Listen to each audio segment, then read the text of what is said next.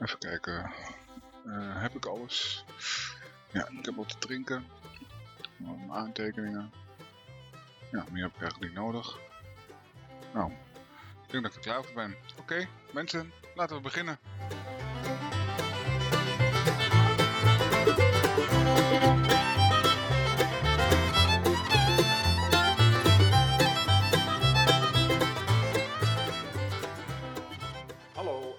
Welkom bij de derde aflevering van deze podcast van Leo is Live. Ehm, vandaag heb ik iemand te gast. En het leuke daarvan is, is dat het mijn vrouw is. Eh, we gaan het hebben over, ehm, over haar, haar zoon. Die heeft de ziekte van Duchenne. Eh, zoals jullie wellicht weten hebben, eh, leven we in een samengesteld gezin. Zijn zoon heeft ze uit een eerder huwelijk en die heeft de ziekte van Duchenne en daar gaan we het over hebben. Ze zit hier naast me. Hallo, welkom. Hoi, dank je. Eh, vind je het spannend? Nou, ik vind, ik vind het gewoon leuk. Nou, goed zo. Eh, stel je even kort voor wie je bent. Ja, wat wil je weten? Ik, eh, ik ben Maria. Nou ja, vrouw, ja, jij weet me natuurlijk, kent me als geen ander, maar ehm, ik ben 42. Ik moet echt even nadenken, want hoe oud ben ik ook weer bij 42? Ehm, ik ben conducteur van beroep. Nou, leuk. Ja, wat wil je nog meer weten? Ah, ik, ik weet al een heleboel van Ja. je natuurlijk. Oké, leuk dat je er bent. Eh, we gaan het straks hebben over, over, over dus en over jouw zoon Mick. Eh, nou, daar komen we dan zo op. Eh, eerst wil ik even met jullie doornemen wat we, wat we gaan behandelen deze, deze aflevering. Ik heb wat opmerkelijke nieuwsitems gevonden die ik opmerkelijk vind. Die wil ik met jullie doornemen. Dan heb ik nog een paar leuke weetjes. En ik wil nog een, ja, een hoogte- en dieptepunt eh, van, van mij en van, van mijn gast, van, mij- van Maria, willen we nog eventjes, eventjes bespreken. En dan gaan we het hebben over Duchenne. Ehm, opmerkelijk nieuws. Ik heb eh, met die eh, coronamaatregelen, zoals, zoals ze voor het laatst weer eh, in, eh, door het kabinet zeg maar, uitgesproken zijn. eh, als je dan kijkt naar het reisadvies wat gegeven wordt, overal ehm, wordt het reisadvies oranje of rood en dan wordt het gewoon sterk afgeraden. Alleen dan gaan ze wel zeggen van dat geldt niet voor eh, de Nederlandse Antillen. Wat blijkt nu? Nu blijkt dat daar ook alles nu aan het groeien is en iedereen steeds meer corona krijgt en steeds meer gevallen komen. En ehm, ook dus nu code oranje is, geloof ik. Dan denk ik bij mezelf, waarom ga je dat überhaupt zeggen als je over de hele wereld niet kan reizen, of in ieder geval heel Europa niet kan reizen, en je gaat wel zeggen van dat de Antillen nog wel oké zijn. Dan gaat iedereen toch die zo nodig nog op vakantie moet of zo nodig nog weer even eruit moeten omdat ze zich thuis niet kunnen vermaken. Die gaan dan massaal daar naartoe. Waardoor je dus dit krijgt. Ik snap dit niet. Wat vind jij Maria? Snap jij dit? Nee, ik snap het ook niet. En wat ik, wat ik daar ook van vind, ze, ze zeggen van eh, dat je alleen maar indien noodzakelijk moet reizen. Dus Ja. Waarom maak je het dan aantrekkelijk om dan alsnog daar op vakantie te gaan? Ja, sommigen vinden het dan noodzakelijk om op het strand te liggen. Of sommigen vinden het noodzakelijk om wel die cocktail te kunnen drinken. Ja, En dat vind ik nergens op slaan. maar ja, het noodzakelijke, dat kun je natuurlijk relatief zien. Wat voor jou noodzakelijk is, hoeft voor mij niet noodzakelijk te Nee, zijn. dat dus is dat waar. is een punt van discussie. Ja. Maar ja, ik snap het dus niet. En nu is dus het resultaat dat er is in, op de Nederlandse Antillen, Curaçao en zo, dat er ook allemaal eh, meer maatregelen nodig zijn, omdat dus de coronagevallen stijgen. Ik snap het niet, ik zal het ook nooit snappen. Maar ja, mensen die in het kabinet zitten schijnen ervoor geleerd hebben, schijnen het te snappen, schijnen dit allemaal wel helemaal goed uitgedacht hebben. Dus eh, we moeten dan maar weer met de flow meegaan. Een ander opmerkelijk eh nieuwsdingetje is ook eigenlijk wel een beetje grappig, vind ik zelf. Ik had er zelf nog nooit van gehoord. Ik, zag, ik las op nu.nl eh, de kop slaapverlamming, wat is dat? Ik kan zien, maar mijn lichaam niet bewegen. Toen ben ik dat item gaan lezen en toen eh er blijkt dus te bestaan dat je dus slaapverlamming kan hebben. Of noem ze ook wel eens slaapparalyse. Normaal gesproken als mensen ehm, uit, je, uit de remslaap komen en je wordt dan wakker, dan ben je ook gelijk zeg maar, bij je positieve. Maar met een slaapverlamming is dat dus niet zo. Dan ben je wel bij je positieve, maar je lichaam die ligt dan achter. Je lichaam die, die, die doet dan niet mee. Dat vond ik wel heel erg eh, grappig. eh, eh, of nou ja, grappig. Het lijkt me ook wel angstaanjagend. Want als je dan wakker wordt en je ziet alles. Want je schijnt dus wel alles te kunnen zien en alles mee te krijgen. Maar je schijnt je dus niet te kunnen bewegen. Er zijn mensen die geven gewoon aan van... dat ze soms aanwezigheid voelen in hun kamer. En dat ze een soort gedaante naast het bed zien, maar dat ze gewoon helemaal niks kunnen. En dat, dat, dat ja, die slaap, uh, slaapparalyse of die slaapverlamming, die doet dat dus een beetje. Het is wel, uh, wel grappig uh, dat dat bestaat. Hè? Heb jij, jij er wel eens van gehoord? Nee, ik had er nog nooit van gehoord. Maar ik, ik heb wel even een vraag gelijk natuurlijk. Want hoe lang duurt het dan, die verlamming? Is dat dan een paar minuten of een kwartier? Of... Ja, wat ik zo begrepen heb, dan kan het inderdaad een paar minuten of een paar seconden duurt had. het is niet zo dat het een halve dag duurt. Oh, gelukkig. Um, ja, je staat ook uh, even voorlezen. Hoe lang uh, zo'n slaapverlamming duurt, weten ze eigenlijk niet. Volgens uh, een onderzoeker kan het om seconden of enkele minuten gaan. Dus, Oké. En sommigen die hebben dat dan wel soms zelfs drie keer per dag. Of drie keer per nacht, sorry, je slaapt meestal s'nachts. Dus ja, dat is wel, wel heel apart. Vond ik wel heel, ehm, heel opmerkelijk. En, en, en, volgens onderzoek schijnen emoties en stress van invloed te kunnen zijn dat je het kunnen krijgen. Ze zijn ook echt volop in onderzoek van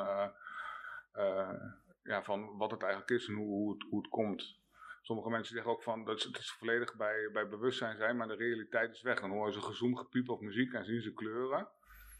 En uh, uh, ja, het voelt, het, sommigen zeggen dat het gewoon voelt alsof je uit je lichaam treedt. Nou, ik, vind het wel, ik vond het wel heel erg grappig om mee te nemen. Dit is wat ik, wat ik van de week gezien heb op nu.nl. Even kijken. Ik heb nog wat leuke weetjes uh, over het menselijk lichaam. Uh, wisten jullie dat er meer bacteriën in je mond zit dan dat er mensen op aarde leven? Dat houdt dus in dat er dus meer dan 7 miljard bacteriën in je mond zitten. En van al deze bacteriën wordt ongeveer 250 uitgewisseld tijdens de tongzoen.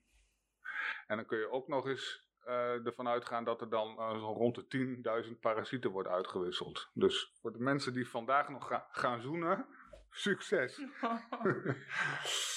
even kijken, een ander leuk weetje. Um, even kijken, speekselklieren in je mond, die produceren ruim een liter aan speeksel per dag.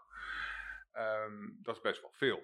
En als je dat dan verder door gaat rekenen, dan is de gemiddelde inhoud van een badkuip, dus 114 liter. Dat wil zeggen dat een volwassen persoon meer dan drie badkuipen per jaar volkwelt.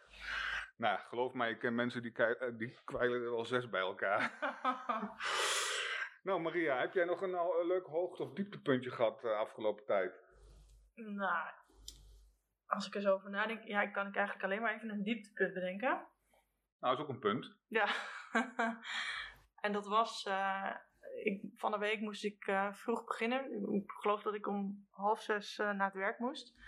En dan heb ik een bepaalde routine om, om hoe, hoe ik met aankleden en wassen en alles. Maar als eerste moet ik dan heel nodig naar de wc. En dan kom ik in die wc, is het wc-papier op. Die, en we hebben zo vaak met die kinderen die discussie. Jongens, als je ziet dat het bijna op is, vult even aan. Maar op zo'n moment dan komt het helemaal niet uit. Nee. Ja, dat is wel een dieptepunt. Ik ken het. Ik woon namelijk hetzelfde huis. ja, eh, heb je nog een hoogtepunt toevallig? Nee, eigenlijk niet. Het gaat gewoon lekker allemaal. Dus je hebt gewoon een heel saai leven? Nou, eigenlijk wel. Nee, uh, ja, hoogtepunt. Ik heb, wel uh, ik heb geen dieptepunt deze keer. Ik heb wel een hoogtepunt. Uh, zoals jullie weten doe ik de opleiding HBO Verpleegkunde. Um, daar ben ik een, tijdje geleden aan begonnen. Ik, um, ik ben dat versneld aan het doen. Ik heb dus afgelopen toetsperiode, dan moet je je producten, je verslagen moet je inleveren. En dat was voor mij voor de ene laatste module. Want de laatste module die is, uh, dat is de het afstudeerproject. Dan moet je dus een afstudeeronderzoek doen. Dan heb je nog een gesprek. En als, het als dat allemaal goed is, dan um, ben je dus geslaagd. Dan ben je dus afgestudeerd. Alleen om dat te kunnen moet je dus alle andere modules binnen de opleiding moet je afronden. En nu heb ik van de week heb ik gekeken op mijn eh, elektronische leeromgeving, waar dus al die gegevens kan inleveren en waar, alles, uh, waar, waar, ik alles kan vinden. Daar stond dus ook mijn beoordeling en, en die waren dus beoordeeld met een ruim voldoende. Het mooie daarvan is, is dat dus nu alle modules klaar heb, dat ik dus alleen nog met het laatste module bezig ben. Dus dat vond ik wel een klein hoogtepuntje. Nou ja, klein. Ik vind dat een best, uh, een best punt. Ja, nou, ik, ik, vind, ja, ik ben er wel heel erg blij mee. Ja, nou, dan zijn we nu aangekomen uh, op het punt uh, waar we het, uh, het hoofdonderwerp, zeg maar. Um, gaan met Maria gaan we het hebben over haar zoon, Mick. Mick is nu 19, heeft de ziekte van Duchenne. Misschien zullen jullie wel afvragen, wat is Duchenne? nou, Duchenne spierdystrofie is een spierziekte. En als je met, daar met die ziekte geboren, geboren wordt, dan breek je spieren langzaam af en word je steeds minder sterk. Daar komt het zeg maar op neer. Het komt voornamelijk voor bij jongens en kinderen die dus uh, spierdystrofie, de spierdystrofie hebben, vallen vaak en kunnen niet goed rennen. En dan rond hun tiende levensjaar krijgen ze meestal problemen met lopen. En dan raken ze ook afhankelijk van een rolstoel. Ook wordt het steeds moeilijker om de armen te gebruiken. En als uh, bijvoorbeeld de spieren uh, die voor je ademhaling nodig zijn, als die te zwak worden, dan is er bijvoorbeeld is er beademing nodig. Uh, Duchenne is uiteindelijk ook fataal, omdat je hartspier natuurlijk ook een, ja, het is een spier, dat zegt al hartspier. En die wordt ook steeds zwakker. Als, kijk, als je Duchenne hebt, dan mis je een eiwit. Dat zorgt voor de stevigheid van je spiercellen. En dat speelt een belangrijke rol in je hersenen. Um, Duchenne wordt veroorzaakt omdat het eiwit dus niet goed aangemaakt kan worden door een fout op het X-chromosoom. Nou dat eiwit is dus nodig voor de stevigheid van de spiercellen. Uh, dystrofine, dat is dan zeg maar dat stofje, speelt ook een belangrijke rol bijvoorbeeld in het brein. Hè, 30 tot 40 procent van de leer- en gedragsproblemen die uh, komen dus voor bij mensen die, jongens die Duchenne hebben. En die, omdat deze fout dus op het X-chromosoom zit, um, zijn het vooral 99,9 procent jongetjes die dus Duchenne krijgen. Nou, als je dat wereldwijd bekijkt, dan zit dat ongeveer op 1 op de 5000 jongetjes. Dus in totaal zijn dat dan meer, een kwart, meer dan een kwart miljoen. De levensverwachting uh, was dus niet zo heel erg hoog, maar in de afgelopen jaren door verbeterde medicatie en de beademingsmogelijkheden is, is wel toegenomen. Door, door dus um, beademing en hartmedicatie is de levensverwachting van de kinderen die dus, die dus Duchenne hebben toegenomen met, met, met een x aantal procenten, waardoor ze dus nu ja, gemiddeld ouder worden, of nou, de helft van de patiënten die wordt ouder dan 30 jaar. En het was een aantal jaren geleden was het een stuk minder. Um, waar wordt Duchenne door veroorzaakt? Nou, Duchenne wordt veroorzaakt door een mutatie of een beschadiging van het dystrofine-gen. Um, het dystrofine-gen bevindt zich dus op het X-chromosoom. Dus jongens met uh, Duchenne hebben in alle lichaamcellen naast hun Y-chromosoom slechts één X-chromosoom. Nou, hierdoor kan de beschadiging op het X-chromosoom niet gecompenseerd, wo gecompenseerd worden. Vrouwen hebben niet één, maar twee X-chromosomen. Het tweede intacte chromosoom kan er dan voor zorgen dat, nou, voor compensatie. Hierdoor hebben vrouwen, zelfs als zij een beschadigd dystrophinegen hebben, meestal geen klinische problemen. Maar ja, daar zijn natuurlijk ook uitzonderingen op. Dat betekent bijvoorbeeld dat uh, een moeder die genetisch draagster is zelf geen klachten heeft, maar de Duchenne spierdystrofie wel over kan brengen naar haar kinderen. Nou, vaak heb je dan, dan, dan komt het wel voor bij jongetjes en uh, of zie je het wel bij jongetjes en niet bij meisjes. Ruim 30% van de moeders um, van Duchenne-zonen die geen draagster zijn van het gen, wordt de spierziekte veroorzaakt door een nieuwe mutatie. Dus dat, dat, dat ontstaat uh, spontaan. En dat kan dus bijvoorbeeld uh, zijn dat dus een bevruchte eicel een beschadiging van het gen heeft opgelopen. Het uh, erfelijkheidsrisico van Duchenne is 50%. Dus het risico dat kinderen van een draagster beschadigde gen erven is 50%. En dat betekent dus dat 50% van alle jongens waarvan de, moeders, van de moeder gendraagster is, de ziekte krijgen. Hun beurt zullen 50% van de meisjes gendraagster worden. Uh, zo kun je dus ook voorstellen dat er wel families, uh, ja, families zijn met, zoon, met meerdere, zoon, meerdere zonen met, met Duchenne, Duchenne spierdystrofie. Um, deze informatie heb ik natuurlijk niet allemaal zelf verzonnen. Die heb ik van Duchenne.nl. Willen jullie daar nog meer over weten, dan kunnen jullie daar dus naartoe gaan. www.duchenne.nl Nou Maria, um, jij hebt dus een zoon um, met de ziekte van Duchenne. Ja. Uh, hij is nu 19 jaar. Mm -hmm. wat, kun je, wat, wat voor jongen is Mick? Um, ja, wat voor jongen. Mick is een hele stille, rustige jongen. Die heel erg van humor houdt. Um, alleen, nou, je moet wel, hij moet zich wel heel erg bij, je op je gemak, op, bij zich op, je gemak, op zijn gemak voelen. Om uh, dat ook te laten zien, zeg maar. Als je hem als vreemde ziet, dan denk je misschien al snel van, oh, wat is dat dan uh, voor stille Willy? Want die, die zegt niks. ja, ik weet nog dat op de basisschool, de, toen ik naar de kleuters, kleuterklas ging, de eerste klas, groep 1. eh, vroeg de juffrouw aan mij of Mick wel überhaupt kon praten. Ja? Hij praatte niet op school, dus Nee. thuis wel, maar eh, op school niet. ja. Ja. Nou, ik ken Mick natuurlijk ook een beetje. Het is inderdaad een, eh, een stille jongen. Maar eh, als hij als die, eh, zich op zijn gemak voelt, dan, eh, ja, dan, dan heb je het ook heel erg leuk met hem. Want inderdaad, hij houdt dus inderdaad van humor. Ja. En ik moet ook zeggen, hij houdt van eten. maar daar komen we nog wel op. Ehm, eh, het is er natuurlijk ergens bij de achter gekomen dat, eh, dat hij die ziekte had. ja. Eh, wat waren voor jou de eerste eh, signalen, zeg maar, om überhaupt te denken dat er misschien wel wat met hem zou zijn? Nou, dat was op de peuterspeelzaal. Eh, je- daar, daar hebben ze van die driewieletjes. En dan zag ik andere kindjes eh, heel hard voorbij crossen op zo'n driewieler. En Mick eh, deed dat eigenlijk niet. En hij zat erop, maar hij liep een beetje met zijn benen. En hij trapte niet echt.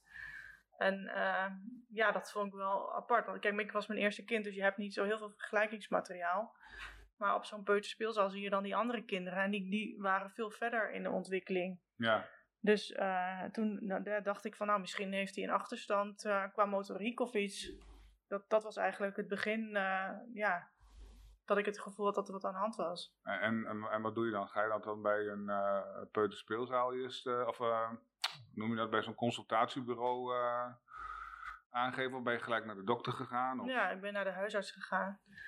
En die zei, in- dat, die zei in eerste instantie van, ah, dat loopt wel los. En, en de ene kind is het andere niet. En, en, de een ontwikkelt sneller met spraak en, en taal. En, of op ander gebied en de ander weer daarmee. Dus ik werd eigenlijk gewoon weggestuurd. En toch bleef zo'n onderbuikgevoel, dat heb je dan. En dat bleef knagen. En ik had zoiets van, ja, er is wat, maar ik weet niet wat. Ja, Dus ik ben nog een keer teruggegaan naar de huisarts. En, en toen, toen de tijd moest je nog een verwijzing vragen voor de fysiotherapie. Dus ik had gevraagd van, nou, ik wil graag dat je me doorstuurt om te kijken wat er aan de hand is. Nou, en uiteindelijk eh, heeft hij die verwijzing gekregen. En toen kwamen we terecht bij de kinderfysiotherapeut.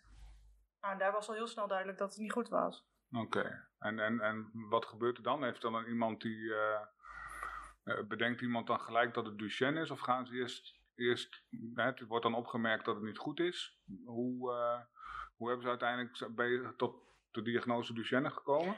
Nou, dat, dat was nog wel een eindje verder weg, zeg maar. Bij de fysiotherapeut, en de- dus als je de Duchenne hebt, dan kinderen met Duchenne schijnen een bepaalde manier van opstaan te hebben. Die zetten zichzelf af, zeg maar, als ze gaan eh, opstaan met hun handen van de grond. En dan lopen ze, zeg als het ware, via hun benen naar boven. Dus ze zetten zich af op hun knieën en drukken zichzelf dan omhoog. En dat is een hele typerende manier voor kinderen met Duchenne. En dat had de fysiotherapeut gezien. Maar die had dat niet meteen tegen ons verteld natuurlijk. Maar die had wel gezegd van deze wel, het is wel raadzaam om hem door te sturen naar het ziekenhuis om verder onderzoek te doen bij de Ja. neuroloog. Dus neuroloog je dus naartoe. zodoende kwamen we bij de neuroloog Ja. terecht. En had hij ook gelijk eh, raakvlakken eh, de- eh, met, met de fysiotherapie, eh, of de fysiotherapeut, van, dat het ook inderdaad wel richting iets met de spieren of op Duchenne kon zijn? Nou, tot, tot dan toe wist, wist ik nog niet dat het om iets met de spieren ging. Dat, dat heeft de fysiotherapeut, die, die stellen geen diagnose natuurlijk. Maar ehm, de neuroloog die dacht wel aan bepaalde dingen. En die heeft via bloed, eh, of nou, bloed, een- ja, via het bloed, kunnen ze meteen heel snel zien eh, nou, dat het een spierziekte is. Oké, Alleen nog niet wat. Maar, hè, ze kunnen niet meteen uitsluiten wat, maar toen was al heel snel duidelijk dat, dat Mick een spierziekte had. ja. Nou ja, dan, dan, dan hoor je dus inderdaad spierziekte. Dat wordt dus onderzocht door het bloedonderzoek. Maar ja, spierziektes volgens mij zijn er eh, duizenden. Ja, klopt. Dat was ook nog wel echt vreselijk. Want eh, we werden gebeld dat het niet goed was. De, de uitslag was niet goed. Mick zou een spierziekte hebben en we zouden over drie maanden eh, een, een, een, een uitslag krijgen. Nou, dat vind ik niet onmenselijk gewoon, want je Ja. weet totaal niet aan wat voor ziekte je moet denken. Is het een dodelijke ziekte of niet, of wat dan ook. Dus nou ja, ik ben teruggegaan naar die neuroloog om te vragen, eh, nou ja, bij, de, bij dat secretariaat dan, of, of ik een afspraak kon krijgen om te weten waar die da- aan dacht. Ja, En dat was ook, nou, in eerste instantie was dat niet mogelijk, maar toen mocht ik toch uiteindelijk een telefonische afspraak. ja. Nou, en toen mm, ja, kwam al snel eh, de term Duchenne om de hoek. ja. En wat dacht je toen? Ja, dan, dan slaat de grond onder je voeten vandaan. Ja, dat zal wel. Dat, dat letterlijk. eh, op dat moment wist ik hoe, wat ze daarmee bedoelden. Ja, en had je toen zelf ook een beetje uh, gezocht van wat het dan inhield, die ziekte? Nou ja, toen, toen, toen, nou ja. toen hij daarmee kwam, toen ben ik dat gaan googlen en ja, dan wordt het alleen maar erger natuurlijk. Ja. Dan lees je dat het een, een dodelijke ziekte is. Ja. Dus, uh, ja. Had je zelf ook... Um, maar op dat, moment, op dat moment was het nog niet 100% zeker. Dus dan moest er nog een, een diagnosedag komen en dan moest er een spierbiopsie worden genomen om dan echt definitief zeker te weten. die bevestiging te krijgen dat het Duchenne was. Want je, er was ook nog een lichtere variant mogelijk. Ja. Dat is de ziekte van Becker. Dat is eigenlijk een beetje hetzelfde, alleen lichter. Ja, ja. Dus uh, en die kinderen, die levensverwachting daarbij wordt, is ook wat ouder. Je leest natuurlijk, een, hè, je, je, hoort van een arts van nou, het kan misschien dit zijn, het kan misschien dat, en je leest dat in. En op een gegeven moment weet je wat het is. Maar ja, je hebt natuurlijk tegenover je kind ook nog een, een, een moedergevoel. Uh, hoe voelde dat voor jou? Uh, wist je gelijk dat het niet goed was? Of had je, nog, uh, had je toch daarnaast dat je, niet goed, dat je wist dat het niet goed was, had je nog hoop of iets? Nou ja, tot, totdat het niet definitief Duchenne was, had ik nog hoop dat het een lichtere variant was. Maar ergens wist ik ook al wel dat het gewoon niet goed was. Want alle symptomen die ik op, op internet had gezien, alles dat, dat had Mick. Ja.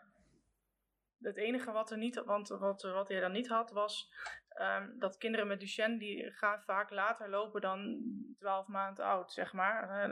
als ze ouder dan 12 dan beginnen ze daar vast mee. En Mick die was net 12 maanden, die, die zat net daarvoor, zeg maar. Ja, precies. En voor de rest was alles uh, ja, hoe het beschreven stond. Ja, wel heftig lijkt me dat.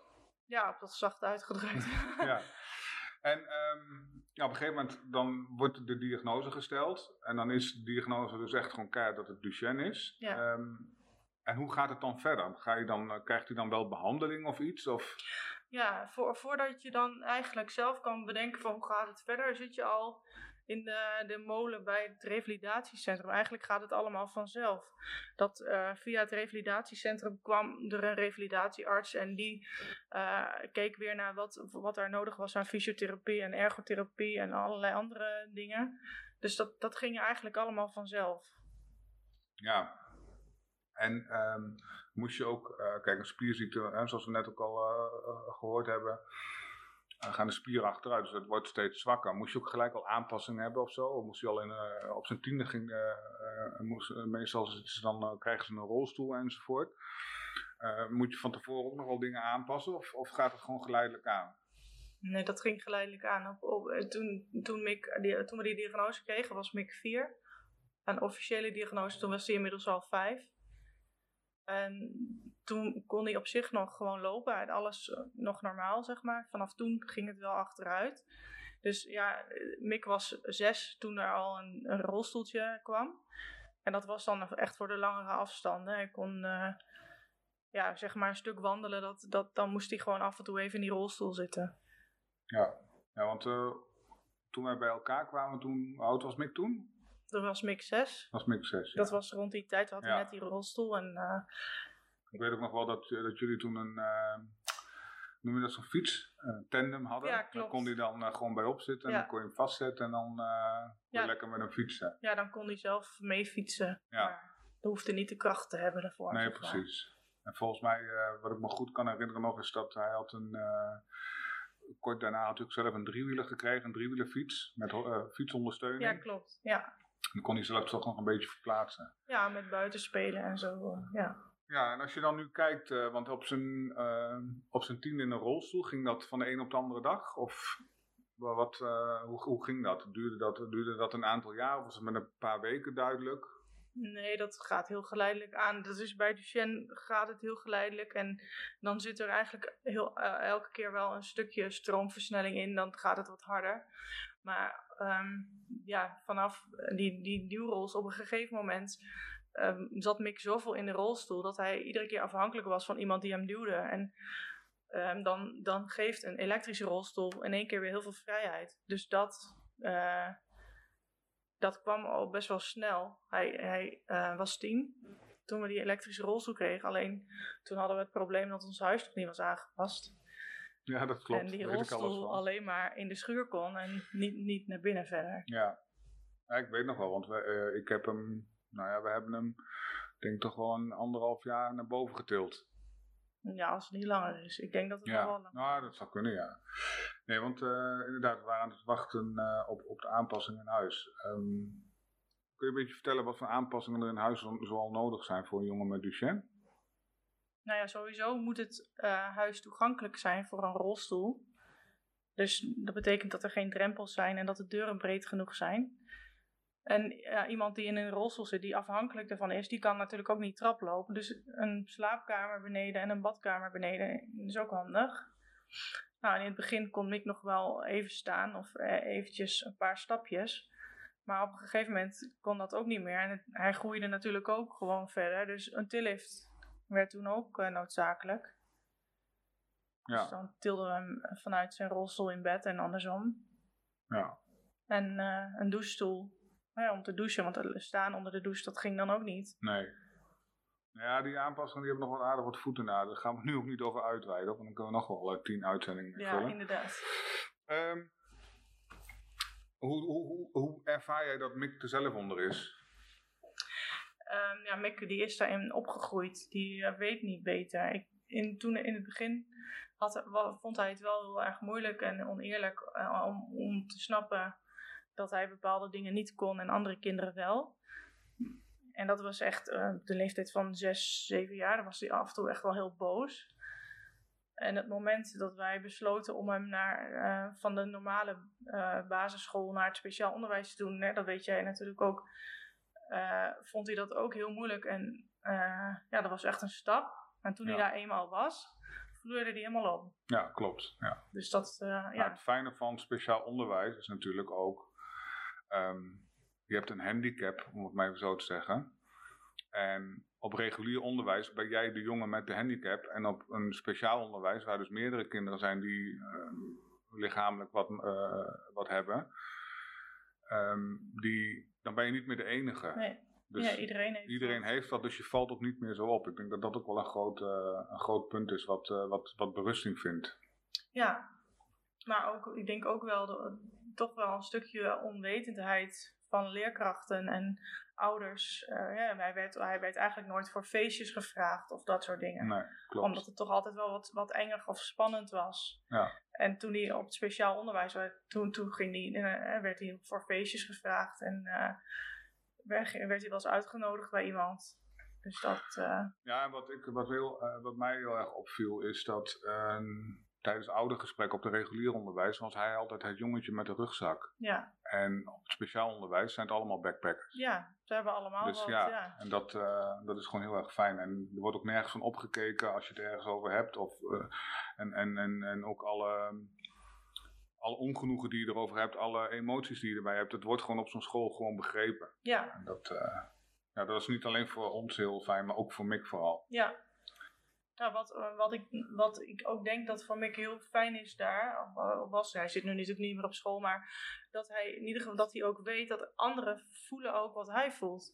Want er zitten veel meer jongens met Duchenne, dus ze weten allemaal hoe dat is. Ze zitten allemaal in hetzelfde schuitje. En ik denk dat dat ook wel een, ja, toch wel een fijn gevoel geeft. Ja. Dat je er niet alleen voor staat. Ja, precies. Ja, nee, inderdaad. Ehm, even kijken, wat, wat vond je zelf het moeilijkst? Mm, Ja, ik vond het het moeilijkste, zeg maar, eh, eh, het moment dat je dat hoort. En dat je, je hebt een bepaald, ja, je krijgt kinderen en je hebt een bepaald eh, beeld van hoe, hoe, hoe dat dan gaat. Hè. Je kind gaat, ik, ik, vind dan, ik vind het heel belangrijk dat mijn kinderen gewoon zelf mogen kiezen wat ze later willen worden, wat voor studie ze willen en, wat, hè, dat, en alle mogelijkheden. En nu viel er voor Mick gewoon een heleboel weg, omdat hij niet alles kan. Als hij zegt van ik wil graag vuilnisman worden, ja, dat, dat kan niet, want hij, hij is te beperkt. Dus dat, dat vond ik wel heel moeilijk om dat eh, om te schakelen. Ja, en dan ook je eigen verdriet natuurlijk. Dat, dat idee van, ja, mijn kind gaat niet zo oud worden als mijn dochters bijvoorbeeld. Mijn zoon wordt niet zo oud, weet je wel. Ja, Terwijl je, je weet natuurlijk ook niet hoe dat gaat. Maar er kan Nee, altijd precies. wat gebeuren, maar toch...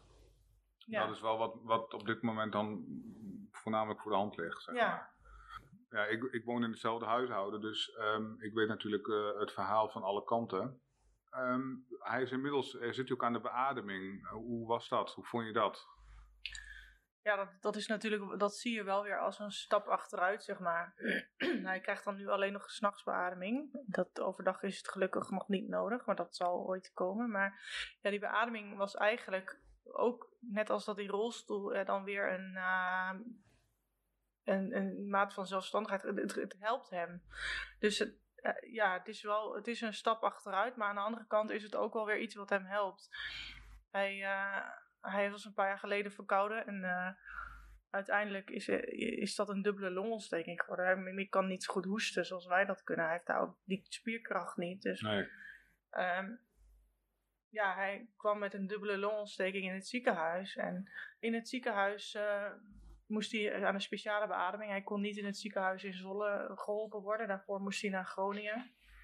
En dat, dat geeft allemaal aan hoe uh, lastig het allemaal is met zijn longen, hoe, hoe, anders dat is dan bij gezonde mensen. Dus ja, die, die nachtbeademing die hij heeft, dat helpt hem gewoon. Het, het zorgt ervoor dat zijn longen uh, goed open en alle longblaasjes goed open en dicht gaan, zodat de, zuurstof goed opgenomen kan worden en de longen goed open blijven om de kans op ontstekingen te verminderen. Ja. Ja, en hij heeft dan met een dubbele longontsteking in, uh, in het ziekenhuis gelegen. Dus als gevolg van een simpel een verkoudheidje. Waar ja, jij en ik gewoon heel makkelijk uh, meestal overheen komen. Ja. Alleen bij hem is natuurlijk het punt, omdat hij dus dat niet goed op kan doen. Zijn slijm gaat dan vastzitten. Dat geeft dus het risico op... Uh, op ontsteking. Op ontstekingen. En wat het voordeel van zo'n beademing die we dus nu thuis hebben, um, is natuurlijk um, op het moment dat hij dus verkouden is en moet hoesten, kan de beademing ervoor zorgen dat de slijm makkelijker op te hoesten is. Ja. En dat is echt een heel, heel fijn uh, pluspunt. Het gekke vind ik echter wel, um, dat wil ik dan even nog even vertellen. Uh, beademing, zoals wij die thuis hier hebben, daar moet je als verpleegkundige, moet je daar gewoon, omdat het gewoon een serieus iets is, moet je daar gewoon echt ja, voor geleerd hebben. En, en uh, dat moet gewoon duidelijk zijn hoe het moet. Daar krijg je een soort van cursus voor. En, en dat is gewoon een serieus ding als je mensen moet behandelen die dus aan dat soort beademingsapparatuur zit. Alleen als ouder zijnde, dus een gekke, je zit daar en je krijgt zo'n beademing mee naar huis.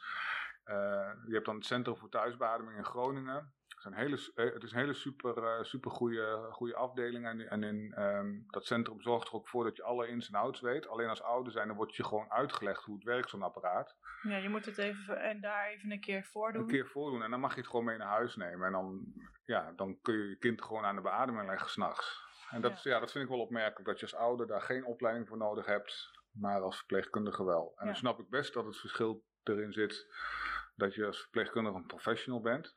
Ja. Maar toch, dat wil ik nog even zeggen. Hm, nice. Even kijken. Um, inmiddels, uh, hoe zie je de toekomst?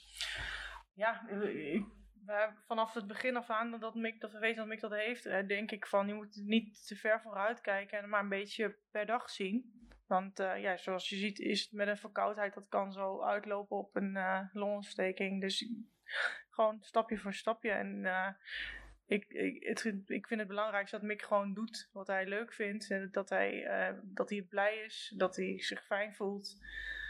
En ja, verder zien we het wel. je weet dat er gewoon achteruitgang komt. Maar hoe en wat, ja, het heeft ook niet zoveel zin om je daar nu al zo druk over te maken. Nee. Want ja, je kunt er nog niks aan doen. Hij is, ja, nee, dat is waar. Hij is nu 19. Hij woont sinds een maandje of twee woont hij op zichzelf. Heel stoer. Hè? Ja. Hij vindt het ook helemaal leuk wat, uh, wat we van hem begrijpen. Uh, ja, dat gaat heel goed. Hij heeft uh, in de afgelopen jaren heeft hij altijd gelogeerd. Eén keer in de 14 dagen ging hij dan een paar dagen naar een logeeradres. En er zaten ook zeg maar vriendjes van school destijds. Um, ja, dat had hij het gewoon leuk. Eén keer in de 14 dagen, een paar dagen daar naartoe. Het was gezellig. Het was even een andere omgeving. En voor als ouders, zoals wij, zeg maar, was het dan fijn dat we een beetje, een beetje ont, ja, hoe noem je dat? Ja, dan kun je gewoon even wat dingetjes doen zonder dat, uh, dat je die zorg dat, uh, dat je dan die zorg hebt uh, wat, wat niet te combineren is. Dat je bijvoorbeeld even een keer een weekend weg of zo. Of um, en dan een keer ergens naartoe waar je niet per se op tijd terug hoeft te zijn voor Mick. Ja. Weet je wel, dus ja. Nou, het beste was voor hem gewoon om 24 uur zorg en nabijheid te hebben, zoals ze dat altijd zo mooi zeggen. Ja, dat is gewoon wat hij nodig heeft. Ja, en uh, ja, nu woont hij dus op zichzelf. Hij vindt het helemaal prima daar. Hij mag graag gamen, mag graag lekker eten. Formule 1 kijken. Formule 1 kijkers, helemaal Formule 1 fan. Ehm, wat ik altijd nog wel op, een opmerkelijk dingetje vind is, ehm, je leeft dan met een, eh, een kind, in mijn geval is het dan mijn stiefzoon. Leef je met een kind die dan die ziekte heeft en je weet dat hij dus als het allemaal gaat zoals het ernaar uitziet, dan zal hij eerder komen te overlijden als zijn ouders. En het gekke vind ik dan, is dat je dan een leven met Mick hebt en er komt straks een leven na Mick. Dus Kijk jij er ook eens op die manier naar? Ja, dat, is, dat denk ik wel eens over na, natuurlijk. Alleen, ehm, ik vind het dan het gekke dat je, er al, dat je het nu al weet, zeg maar. Ja. En, Het is eh, natuurlijk niet normaal, normaal, gespro- normaal gesproken is het niet normaal dat je als ouder je kind overleeft. Nee. Maar ja, aan de andere kant denk ik dan ook van, ik weet ook niet of ik er zelf volgend jaar nog ben. Nie- niemand heeft die garantie. En a- als je zo'n ziekte hebt en het takelt af en het takelt af, dan denk ik dat het op een gegeven moment, hoe hard het ook klinkt misschien, maar dat het een opluchting is, dat je dan, ja, dat het dan stopt. Ja. Want eh, als het alleen maar een lijden is, ja, dat gun je niemand. Nee, precies. Nou, laten we in ieder geval hopen dat dat nog even duurt. Ja, inderdaad. Want we hebben het nog veel te leuk met z'n allen. Ehm, nou, dit was het eigenlijk wel. Ja, Ehm, hoe vond je het gaan? ja wel wel goed. Want dit is voor mij de eerste interview die ik afneem. Ja. En eh, voor jou misschien wel het eerste interview die je geeft. Ja, Eh, ik vond het wel, eh, ja, ik vond het wel erg leuk. Het is misschien een beetje onwennig, misschien een beetje wennen nog. Wat heel fijn is, is dat je mijn vrouw bent, dat ik me heel erg op mijn gemak voel. Ja, dat, scheelt zal jij stuk. waarschijnlijk ook hebben. Tuurlijk. Nou, ik wil jullie bedanken voor het kijken. Ehm, vinden jullie hier wat van? Willen jullie hierover meepraten? Hebben jullie een mening over? Of willen jullie hier wat over kwijt? Eh, dan kun je dat eh, eh, via de website doen, of wat dan ook. Of via Facebook. Ehm, dan hoor ik dat ook graag van jullie. Nogmaals bedankt voor het luisteren. Maria, jij bedankt. Nou, geen dank. En eh, tot de volgende keer. Krijg je nou geen genoeg van Leo? Kijk dan eens op www.leoislife.nl of volg Leo is Live op Instagram en Facebook.